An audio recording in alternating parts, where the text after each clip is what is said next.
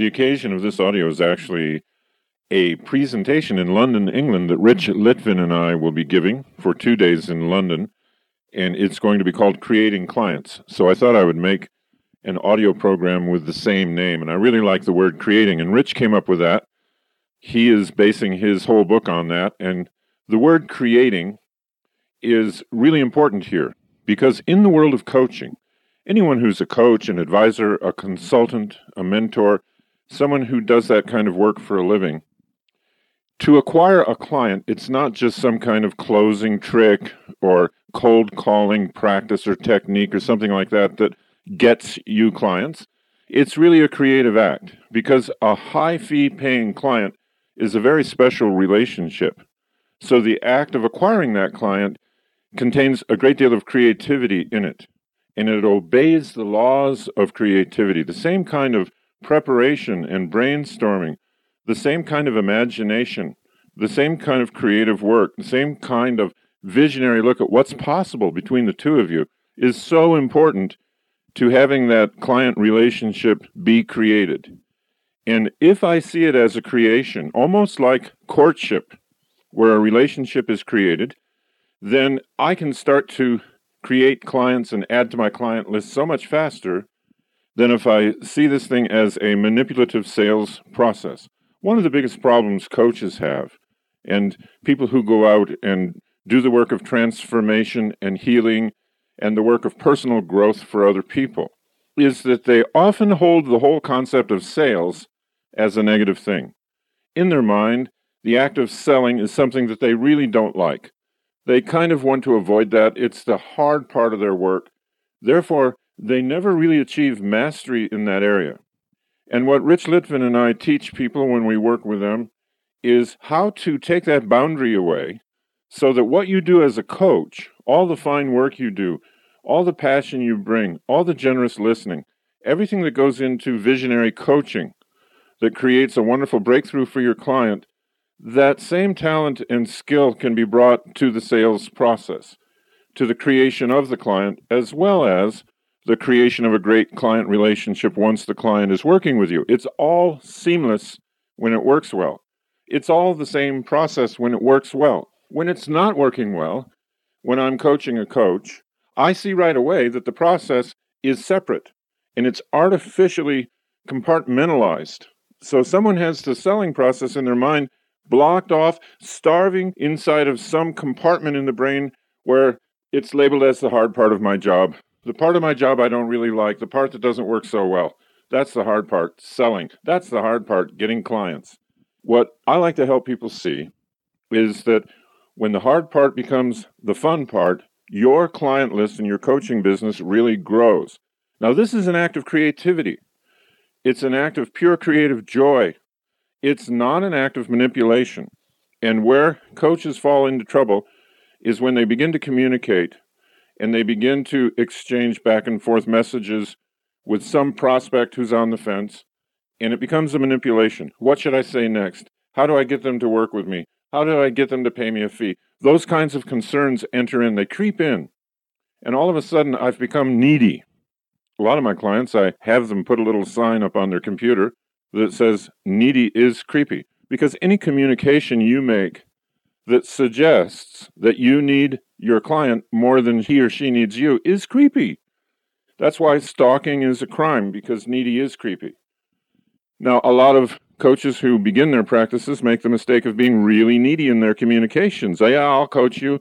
I will be happy to coach you. I don't care who you are. I don't care as long as you have money, I'm fine with it. And and everything is so needy. And then when they have their initial conversation, they always make a phone call and they try to get back in touch with a person. How come you haven't hired me yet? Well, they don't say exactly that, but they say, Hi, I'm just touching base. I'm just checking in. I'm touching base. I'm checking in to see how you're doing with your thought process. How are you doing with that decision making process of yours? You haven't called me, so I thought I'd check in. And and see, this is really demeaning. This is really pathetic. No wonder people hate selling. No wonder they despise it. They fear it. It's repulsive to them because they become repulsive in the way they communicate. And they don't know any better. They don't know another way. So, in the process of creating clients, Rich Litvin has 81 principles that he's learned over the last few years. 81. He's sharing those with the people who show up in London. He also shares a great deal of that on his website, so it's not some big hidden secret, although I do recommend you come to London or wherever else we're giving this two day intensive. 81 principles for creativity. Notice that they're not sales tips, they're not strategies. And I have something that I developed for delivery to Michael Neill's Super Coach Academy, which has now been strengthened and its 18 disciplines that I teach coaches. These are disciplines. These are not tips or ideas or strategies. These are disciplines, which means these are things that you practice. Practice these disciplines and you will acquire clients. And it works when people work it. First point here is creativity. Your highest state, your best work, your most talented, masterful self comes into play when you create a client. Not the hard part, not the part you don't like to do. It can't be that. It won't work that way. So, creativity is primary. Your most creative self, bring that to the act of client acquisition. Let's talk about context right now, because context is everything in the acquisition of a client. When you're talking to a prospect, please keep in mind the context of the conversation, which is yours to create. Context is yours to set and set up and create and establish. And if context begins to drift off into an area you don't want it to go to, you can bring it back to where you want it. Now, the discipline in play here, it's one of the 18, is called the context of possibility. You want your conversations with your prospect to be centered in the context of possibility instead of the context of affordability which is where these conversations tend to go. Now, let me show you the difference.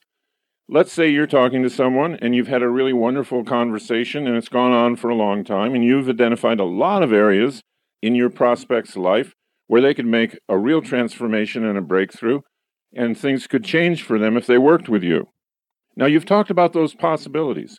You've asked your prospect, what would you have at stake? What kind of a breakthrough would you like to have? What would you like to be different in your world if we worked together? What would be a home run for you? What would be the best outcome of our work if we did work? Now, the client, at one point or another, will bring the conversation back to affordability. When they find out your fee, they will say, Well, you know, I let me think about that. I'll have to go find that, or I'll have to see if there's a way I can come up with that, or I'll have to talk to my wife about that, or I'll have to talk to my company and see if they'll share payment for that. You'll hear all kinds of references to affordability from your prospect. This is fine, and you don't want to argue or push back or resist that. You want to agree with everything they're saying. Yes, I get this. It represents a real commitment on your part. It represents a real investment on your part. I understand that. And I understand you'd want to talk to your wife or your husband or your business owner. Uh, I appreciate that. Now, if you allow your client, your prospective client, to hang the phone up now, he will leave the conversation in the context of affordability. In other words, he'll leave his talk with you wondering if he can afford you, no matter what you charge. And he'll go talk to his wife and say, Hey, can we afford to lose this amount of money? Can we afford to not ever see again this amount of money? And she's likely to say no. And so he's in the context of affordability and he's wandering around wondering if he can afford you or how he will afford you or where he'll get the money. So that context that I've left him in is not a service to him or to me, nor is it likely to bring me a client. So I don't want to let that happen.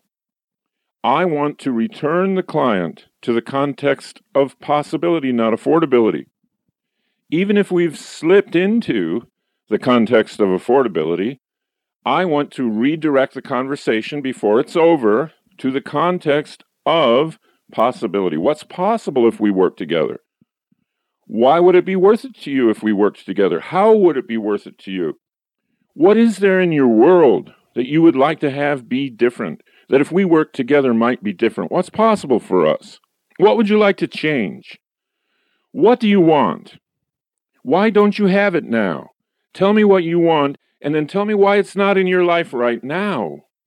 And if you can tell me why it's not in your life right now, you and I might be able to put together a plan to work together the next six months, the next year, the next three months, whatever your programs are, to work together to make that possible for you. Would that be worth it?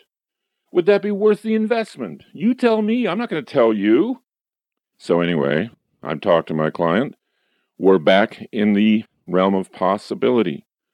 So, if my client takes it to affordability, I want to, at the end of the call, acknowledge affordability, agree that this is a real investment and a real commitment and a challenge. I want it to be a challenge. I want there to be a commitment.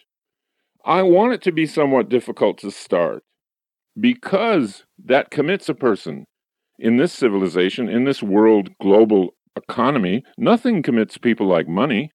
So I want you to pay money. I want you to be a committed client. Now, we've talked about affordability. You've said you'd like to do this. You don't know where you're going to get the money, or you're going to talk to your wife, or you're going to talk to somebody. You're going to talk to your spiritual advisor, or you're going to go to a mountain and meditate about where the money might come from anything a client says, I want to agree that's a good idea, but I always want to take the call back to possibility so that by the end of the call, I say, okay, I agree with you. Now, before we hang up or before we depart, I've got two or three final questions. Let's really figure out, setting money aside, whether our work together would be worth it to you. So you and I talked you gave me three goals you really wanted to accomplish. Tell me what are the goals behind those goals. Tell me why that would benefit your life. Let's really take a look at whether this work together would be worth it to you. What value would it hold for you if we made these changes in your world? Let's take a look at that because if that value is not there, then it wouldn't matter what the cost was or where you'd have to go to find it. It wouldn't matter. It would not be a good idea for us to work together. Now, when my client returns to possibility, to the vision of the life as he wants it to be versus as it is now, and how I might assist him in having it be that way, then he leaves the conversation in the context of possibility. So that when he talks to his wife, he is in the context of possibility. Here's what I intend to create. Here's the breakthrough I want to have here's where this will help me if we can afford it. So that his whole context for working with me stays in possibility and doesn't descend down there in affordability. That's up to me. That's my creation. That's how I create this client by maintaining context. Context is everything. Now we're going to talk about what really works when selling coaching to another person what really works is to sell the experience instead of selling the concept. Now, most coaches I begin with, when I start to work with coaches and they want to build a prosperous practice, I find that all their communications with their prospects are an attempt to sell them the concept of coaching. Here's how I work, here's how much I charge, here are my testimonials, here's how it happens, and all kinds of concept sales. These are all concepts, these are all ideas, and concepts can be immediately rejected. Concepts are things that our left side of the brain rejects, analyzes, criticizes, throws out, like, well, I can't afford this, and all of that. There are a couple of problems with selling this way. And the first one is most people really don't know what coaching is. And they certainly don't know what coaching with you would be like. I mean, maybe they've been coached by someone else. That's usually rare, but maybe they have. So maybe they think that's what coaching is, and that didn't work. Or maybe they think coaching is something they've seen on TV with Tony Robbins confronting someone or Dr. Phil getting in someone's face. And so they have some vague idea about coaching. And usually, what you'll find if you really get into a deep conversation with a client is that they had a lot of fear around coaching. And it wasn't the fear the coach thinks it is. The coach thinks that there's a fear about whether I have the right credentials, credibility, resume, reputation, ability, intelligence, background, etc. That's not what the fear is. The actual fear is that the client will not do her part correctly or his part right, won't get it right, won't know how to be coached, won't know if he's coachable, won't know if she knows how to share herself. And there's a secondary fear. They won't know how you will judge them if they're really honest about why they're not achieving what they want to achieve. They won't know how they'll be judged. They don't know what you'll think of them. And so they're reluctant to enter into this relationship. Now, most coaches have no idea that those fears are occurring, and so they just forge ahead and, and keep pushing on how good I am, and here's my credibility, and here's who I've coached before, and here's why you'll want me, and here's how you pay me, and here's how many hours you'll get. All the while, the client is sitting on this fear, and there's been nothing done to alleviate the fear. And the client is thinking, I don't know if I can do this, or I don't know if I'd be good at this. If we can understand that, there's a way to have that be solved.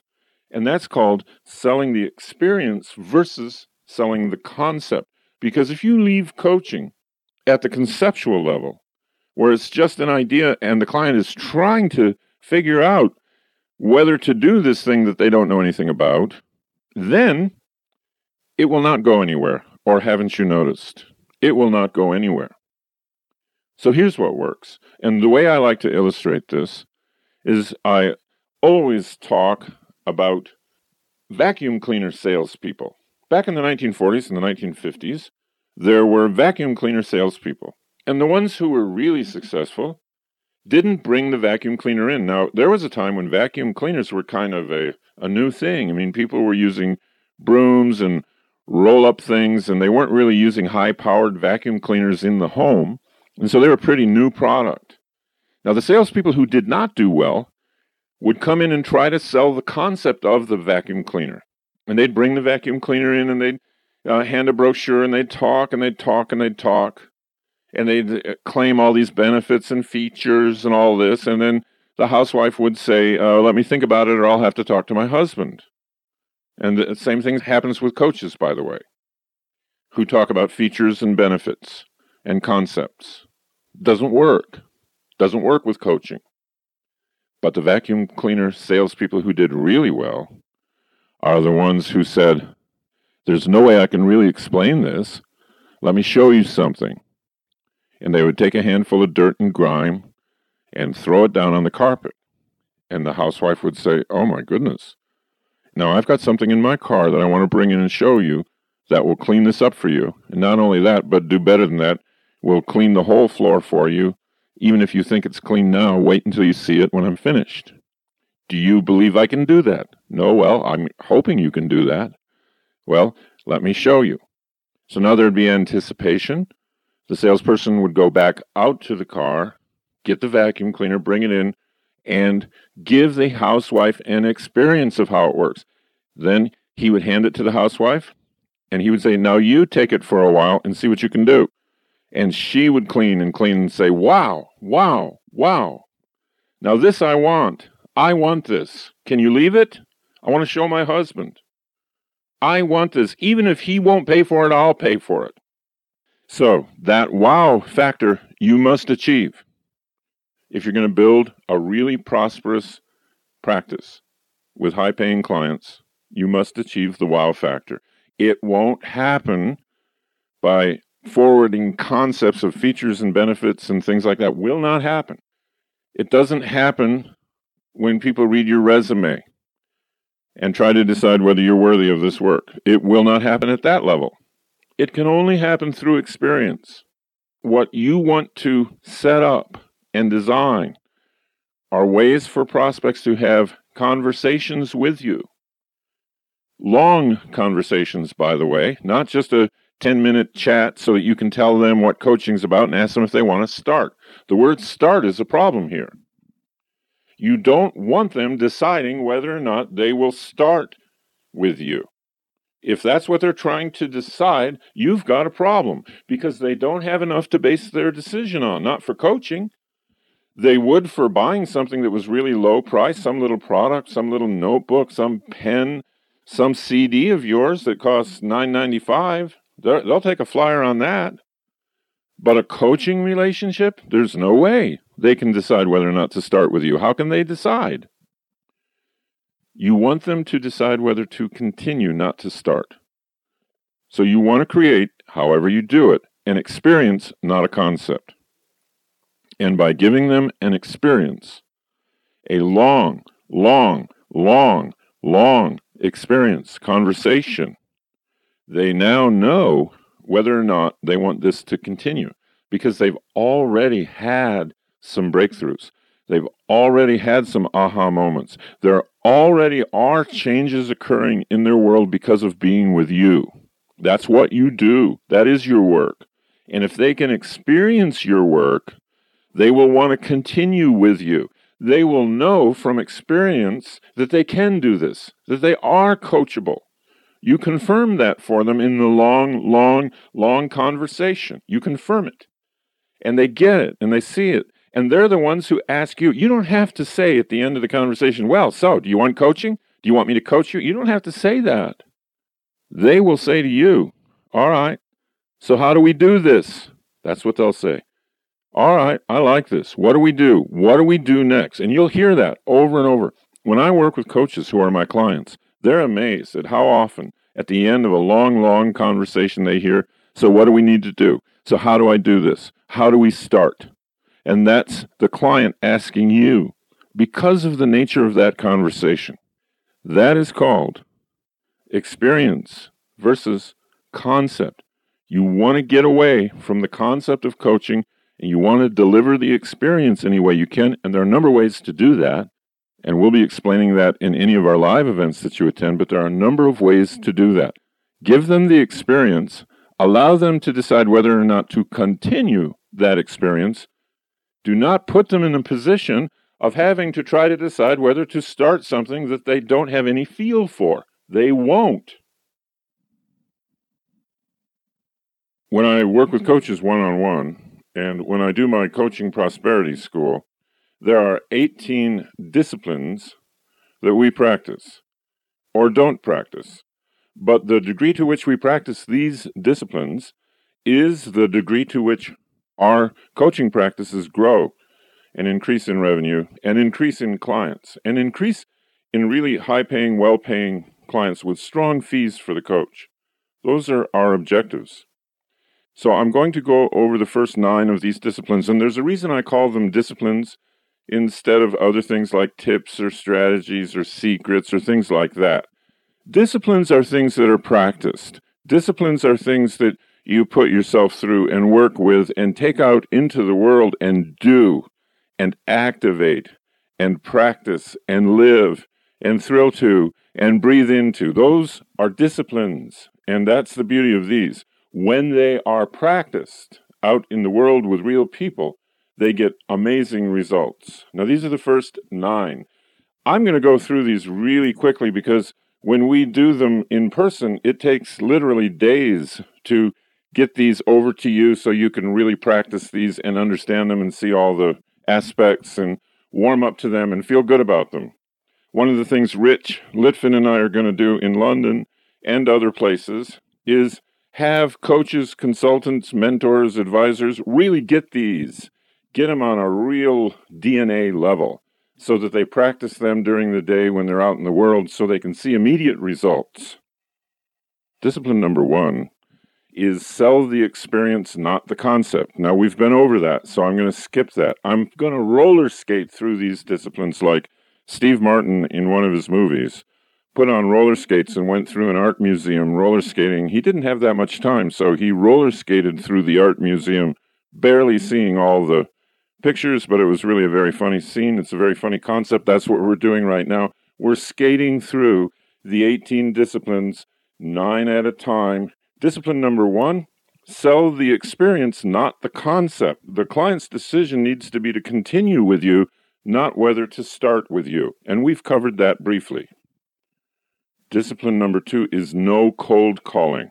Use your inner circle connections. So there's a way I explain that thoroughly, but cold calling is not necessary ever, ever in the world of coaching and getting clients. Calling people up cold where you don't know much about them, they don't know much about you, and you try to sell something. That doesn't work with coaching. That's really a waste of time, and it's not necessary at all. We're all connected. We all have a certain amount of degrees of separation that we can utilize. Also, there are ways to prepare, even over prepare, rehearse, really completely make myself very knowledgeable about a person I'm about to talk to, which has them eager to talk to me. So there will be examples of that when we work together personally, but this is really a very important discipline. No cold calling, please. You already know enough people who know people who know people. You really do. And if you could slow your life down, you could see that.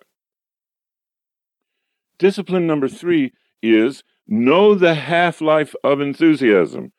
In other words, as you go through your world, please keep very much present in your mind the fact that enthusiasm has a half life. So someone is excited about talking to you, excited about working with you. They have some level of enthusiasm for your work and your coaching and the idea of working with you. Please know and see and experience the fact that this enthusiasm will fade over time. It has a half life. And so a week from now, won't be as great and as strong and as vibrant as it was a week before. Now, my coach, the fabulous Steve Hardison, the ultimate coach, he's taught me over the years, last 15 years, a distinction that he uses called event action. Event dash action. I want to take my action as soon after the event as I possibly can. So let's say someone has heard me speak to a group and they email me the day afterwards and they say, Hey, I loved your talk. It was really great. I'm really interested in asking you about possible coaching or something like that. So the enthusiasm is high right now.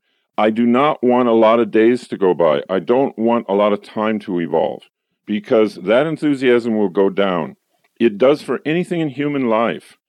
Notice when you go to a concert and you love the concert, and the next day you're telling everybody you see, boy, we saw Springsteen, we saw McCartney, or we saw some group in concert. It was amazing.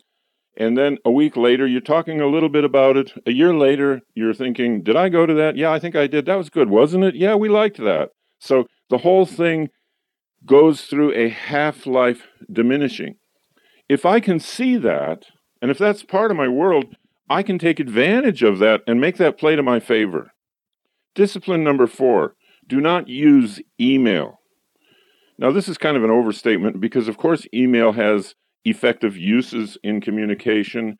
There are some things emails can do for you, but most of the coaches I coach overuse it and they try to use email for persuasion. They try to use email to convince people of something or to get them to see the value of something. And please keep in mind that when people receive an email, quite often these days it's on their phone and so, what they do as they step out of a meeting or as they get out of their car, they open their phone and they ask themselves, What can I delete here? What do I have to respond to? What can I get rid of? I've got so much clutter coming in. And so, your email enters that crowd of messages. So, you don't want that. Coaching isn't appropriate for that kind of world. Coaching is a very intimate experience. And so you don't want a long email sent to someone on the value of coaching. It will not arrive in the same spirit in which it was sent. Please be awake to that because there are so many of my clients in coaching who I have worked with, and they are about to send an email to a, prospect who's considering the coaching. And if they would only have had a conversation instead of having sent the email, then something great might have happened. But instead, they sent a long email. Now the person's considering the email and read it or read half of it, or it's just really a way to kill a relationship, especially in the world of coaching. So always look for the possibility of a conversation. So that's discipline number five. Honor conversations, use conversations, schedule conversations, have your day be about the next conversation you're going to have. Because if you will do that, all coaching agreements occur inside of a conversation. Please see that. So if you can see that all coaching agreements occur inside of a conversation, you will want to be inside of a conversation instead of pacing around, checking your email, wondering who to market to, writing a blog, wondering if you should write a book. All these things we do that don't get us clients. All these things that eat up our whole day when we could have been in a conversation. Discipline number six certainty versus belief. Use certainty. That's your discipline. In other words, when speaking about what you do and the track record you have for the coaching work you do, use certainty. Do not try to believe in yourself. Do not have this be some emotional thing about whether you're worthy of this fee. That will send you south. That will send you down the ladder. That will have you not mm-hmm. connect in a very good way. Keep at your fingertips, and a lot of beginning coaches, I have them keep this written out things that are factually true about what has occurred because of your work, things that are factually true. So when you say something that's factually true, like I just got off the phone with a woman in China that I'm coaching on a business she's starting. Okay? That's those are all facts. That's something that's really true. I don't have to have confidence or learn to believe in myself to say those facts to the person I'm talking to. Now, if I would fill my conversation with things I'm certain about, clients I have, work I've done, things like that, I won't get nervous. I won't get scared. I want to really be connected with certainty. And we show many ways of how to do this and how to make this really powerful. Because if I go the other direction, and I go in the direction of whether I'm really worthy, do I believe in myself, is money fear kicking in, all those things are creepy, they're depressing, and they will have you not get clients for a very long period of time. All right, moving right along now. Skating through the art museum as we are. We're now going on to discipline number seven share stories and case histories versus features and benefits. You know, this is kind of a version of number six. So have stories handy, have case histories you tell, have these things be so handy and these are things you've told over and over and over. Here's a story. Somebody says, Tell me how this kind of thing works. Let me tell you the story of Marianne. And Marianne was someone who worked in a store and she sold fish, blue fish. And she did this, and she had a problem with that. When we first sat down, Mary and I looked at her calendar. So I'm telling this story. And stories are beautiful because they connect with people and they end up saying, Well, I, I have a situation similar to Marianne's, or I want you to do with me what you did with Marianne. I once uh, wrote a book with Sam Beckford, my friend, and the book was called The Small Business Millionaire. And both of us had been coaching all kinds of small business people for a number of years. So we decided to write just a story, a fictional story, of a fictional coach who drives into town and saves a dysfunctional business from going out of business through his coaching. Anyway, we made up the story and we based the story on various case histories he and I had. And one day, I got an email from a person who'd read the book, and the hero of this book's named Jonathan. And the person who emailed me said, I want a Jonathan in my life. Will you call me? Here's the power of stories. Stories are so powerful. So, one of the things we do when I work with clients who are coaches is we identify the stories we want to know how to tell really well. We pick a bunch of them and we practice and practice and practice. These are true stories. They're so much better, these stories and case histories, than features and benefits and claims and promises and all that stuff that coaches normally use, traditionally use, to try to sell themselves and then fail. Discipline number eight find the goal behind the client's goal.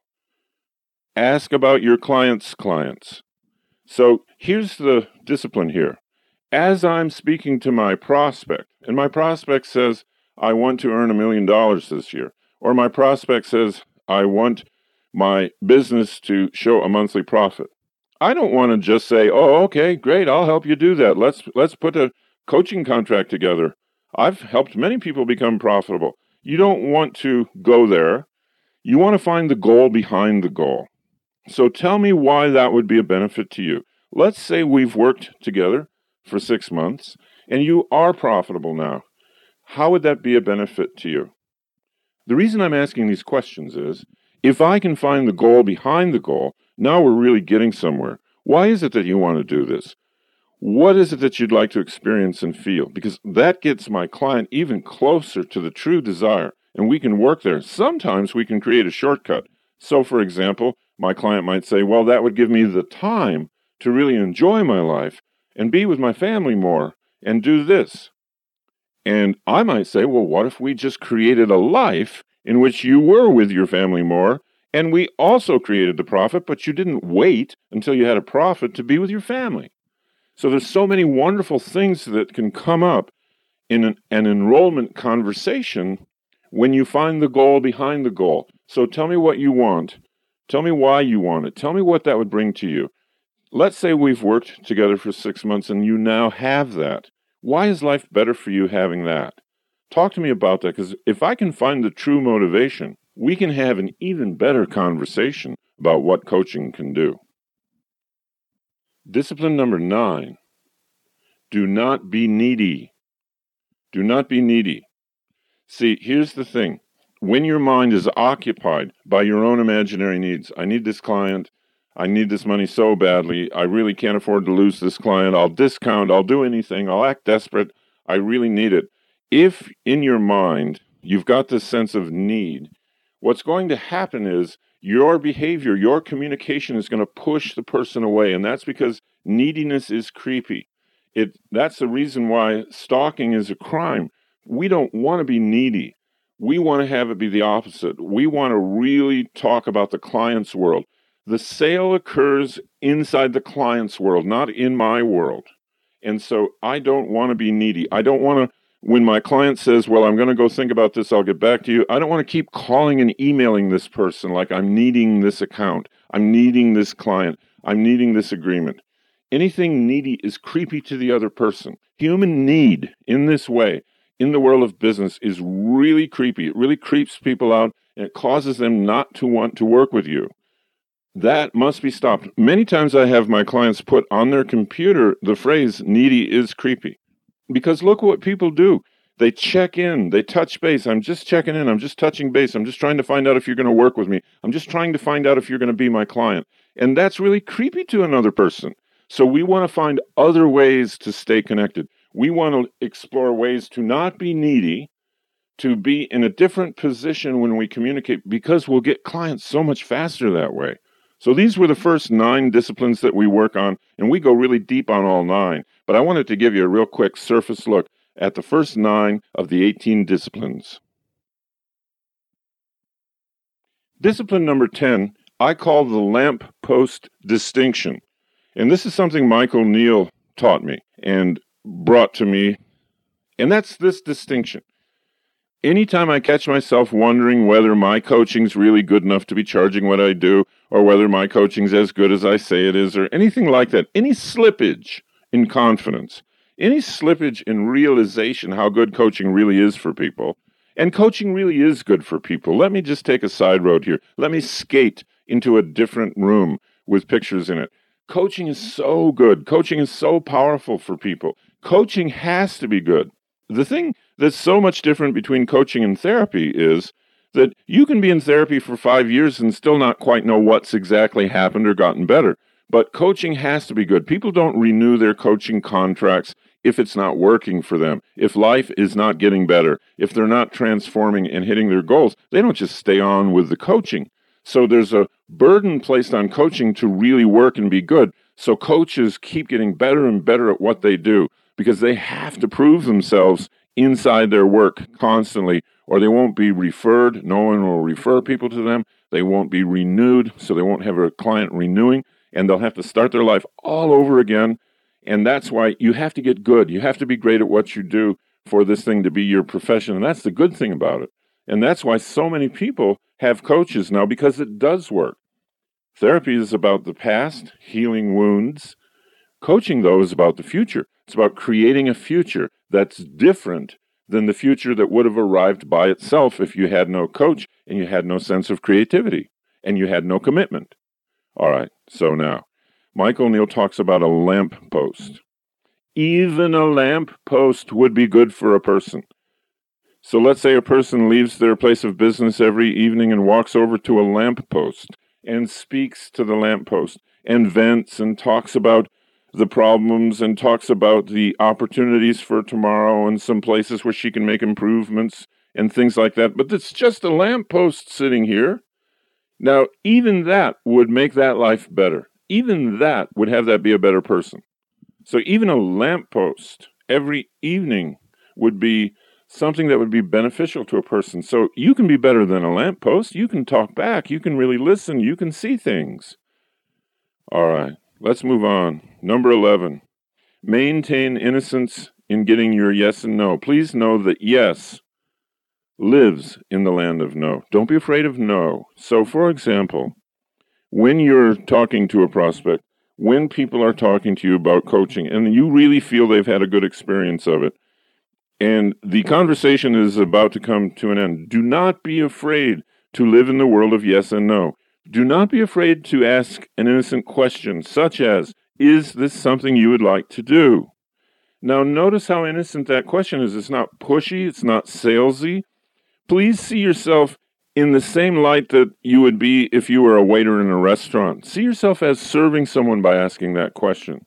If you're a waiter in a restaurant and you come up to a table at the end of their meal and you say, Would you like coffee?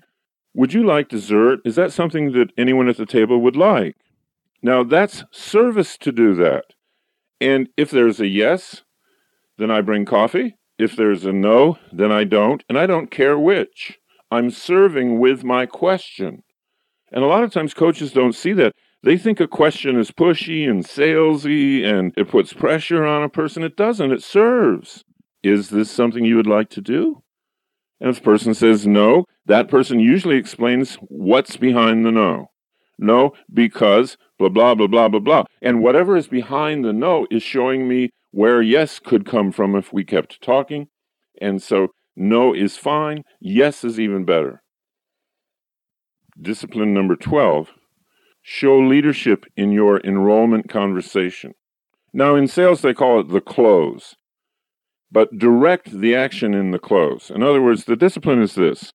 Let's say someone says, Yeah, I really want to do this. And you say, Okay, hey, great. So I'll be getting back to you and you'll be getting back to me and we'll set it up and we'll, and blah, blah. And so it sort of fades into the ether.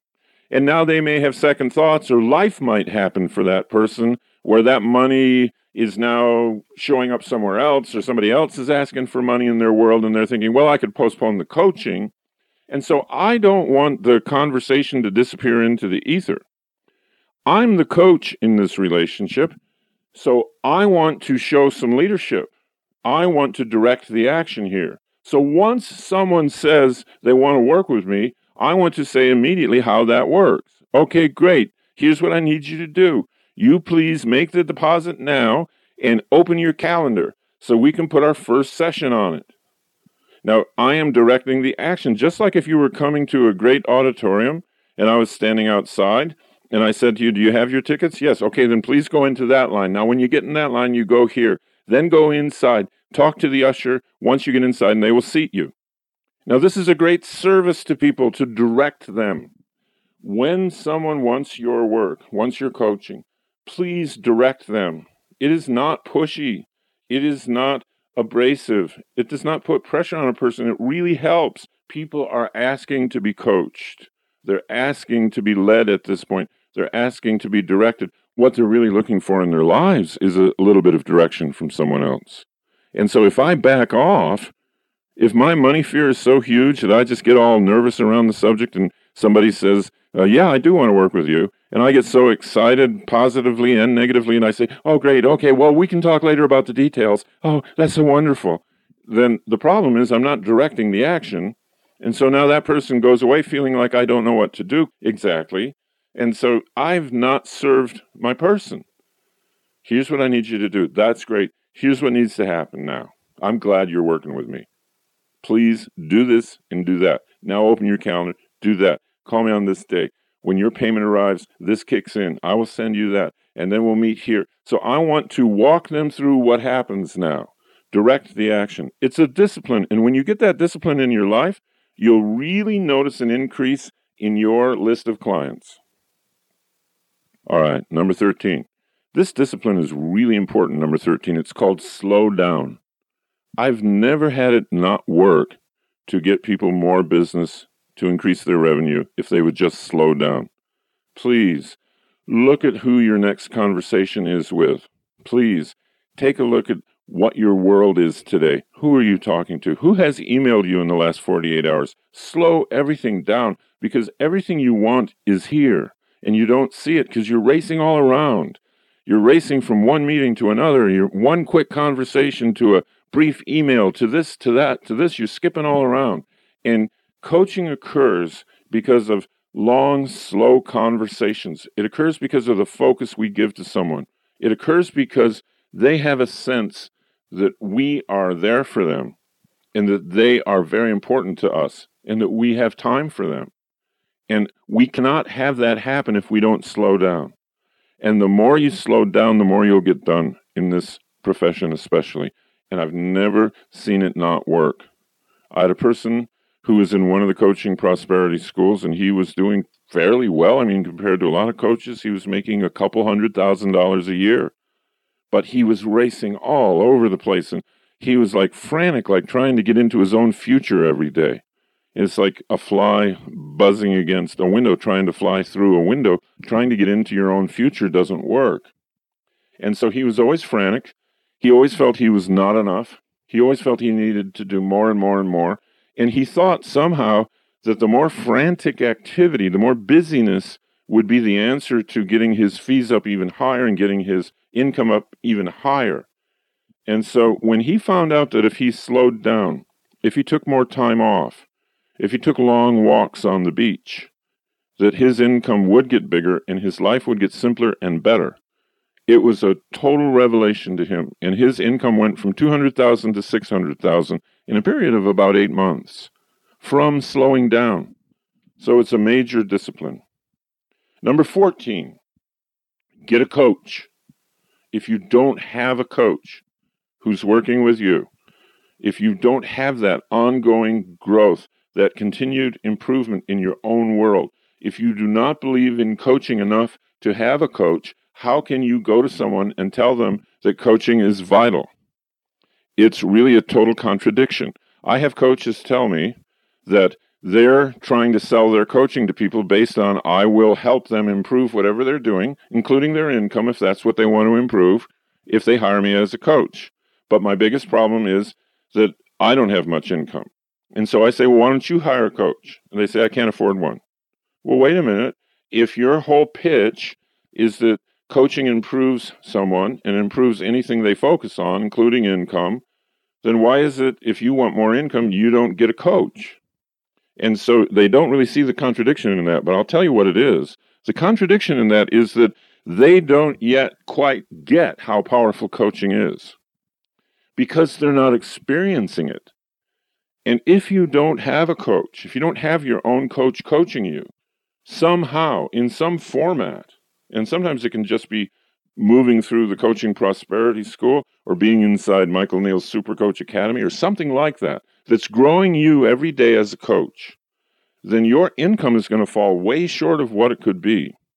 Also, when you go to a prospect and you say, Coaching has changed my life and it continues to do so today. I have a coach myself. I believe in it. It works. That person is more likely to listen to you and hire you than if you say, you know what, I don't have one. I can't afford coaching myself. Uh, I don't quite believe in it, but I'm trying to sell it to you.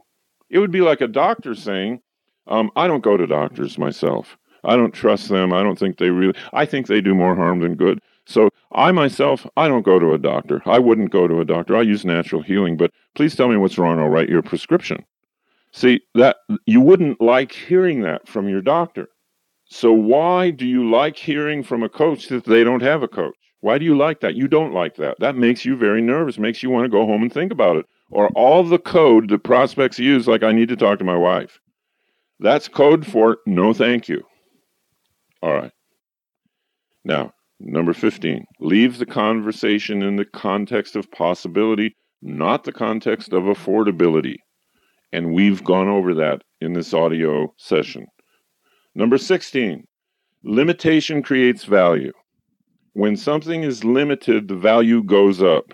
I read a story about a stamp collector, and there were only two of this kind of stamp in the whole world. So naturally, they were very valuable. He had one of them. When he got the second one, he bought it, he burned it.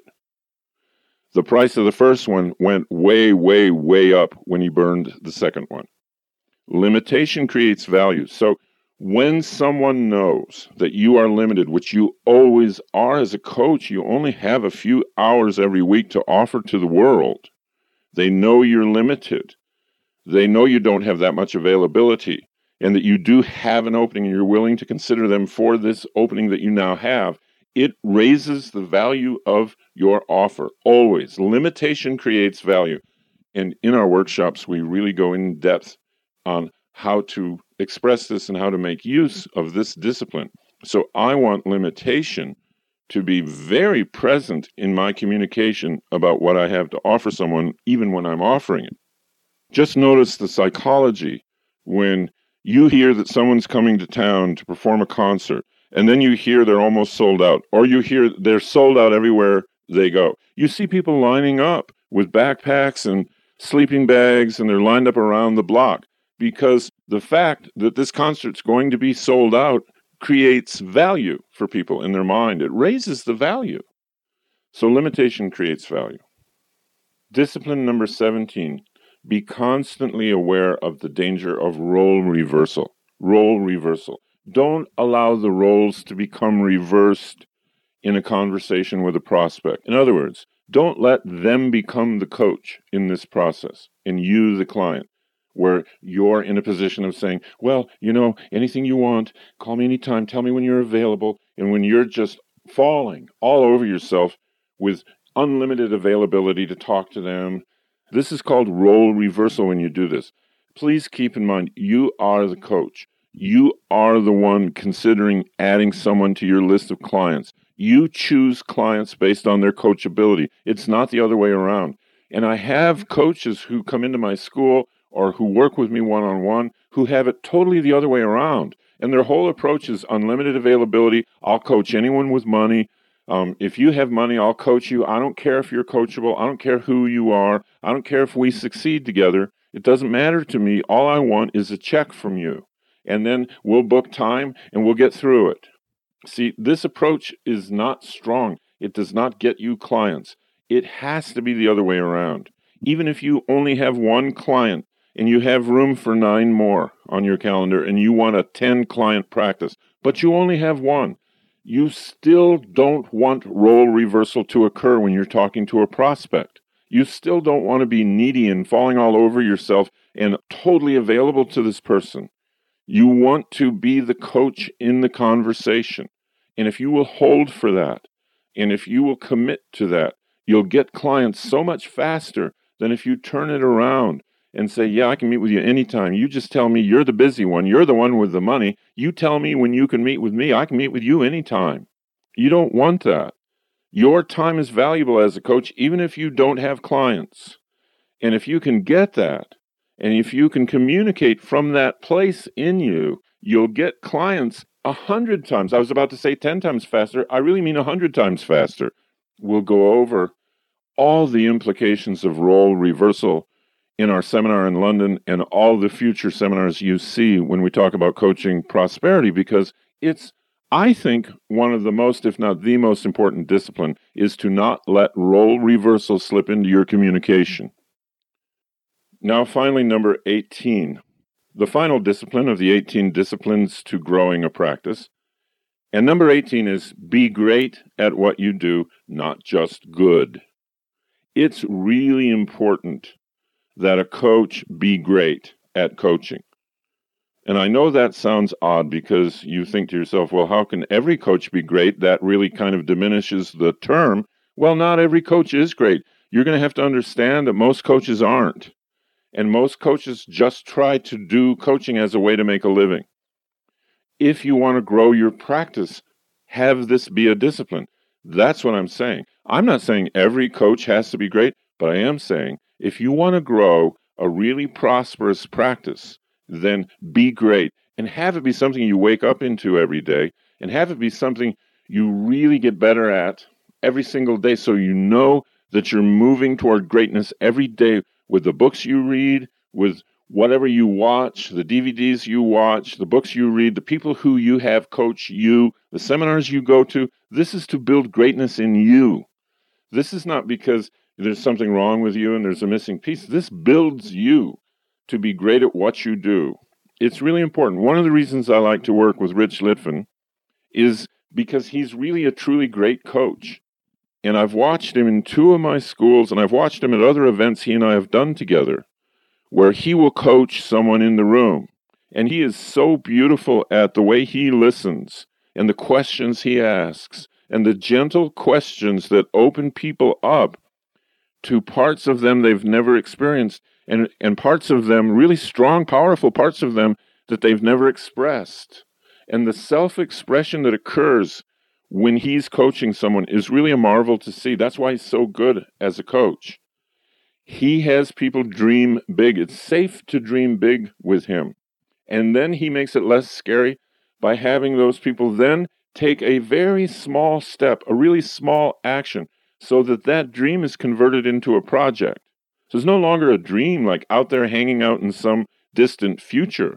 So there's no longer a sense of yearning and longing and I'm incomplete as a person. Right away in that first session with Rich, it's like, I have a project that I'm engaged with. I'm now engaged in life in a way I wasn't before. Now, Rich's greatness as a coach also has moved into his enrollment skills because he can really work with someone in advance of their coaching in such a way that they know whether they want to work with him.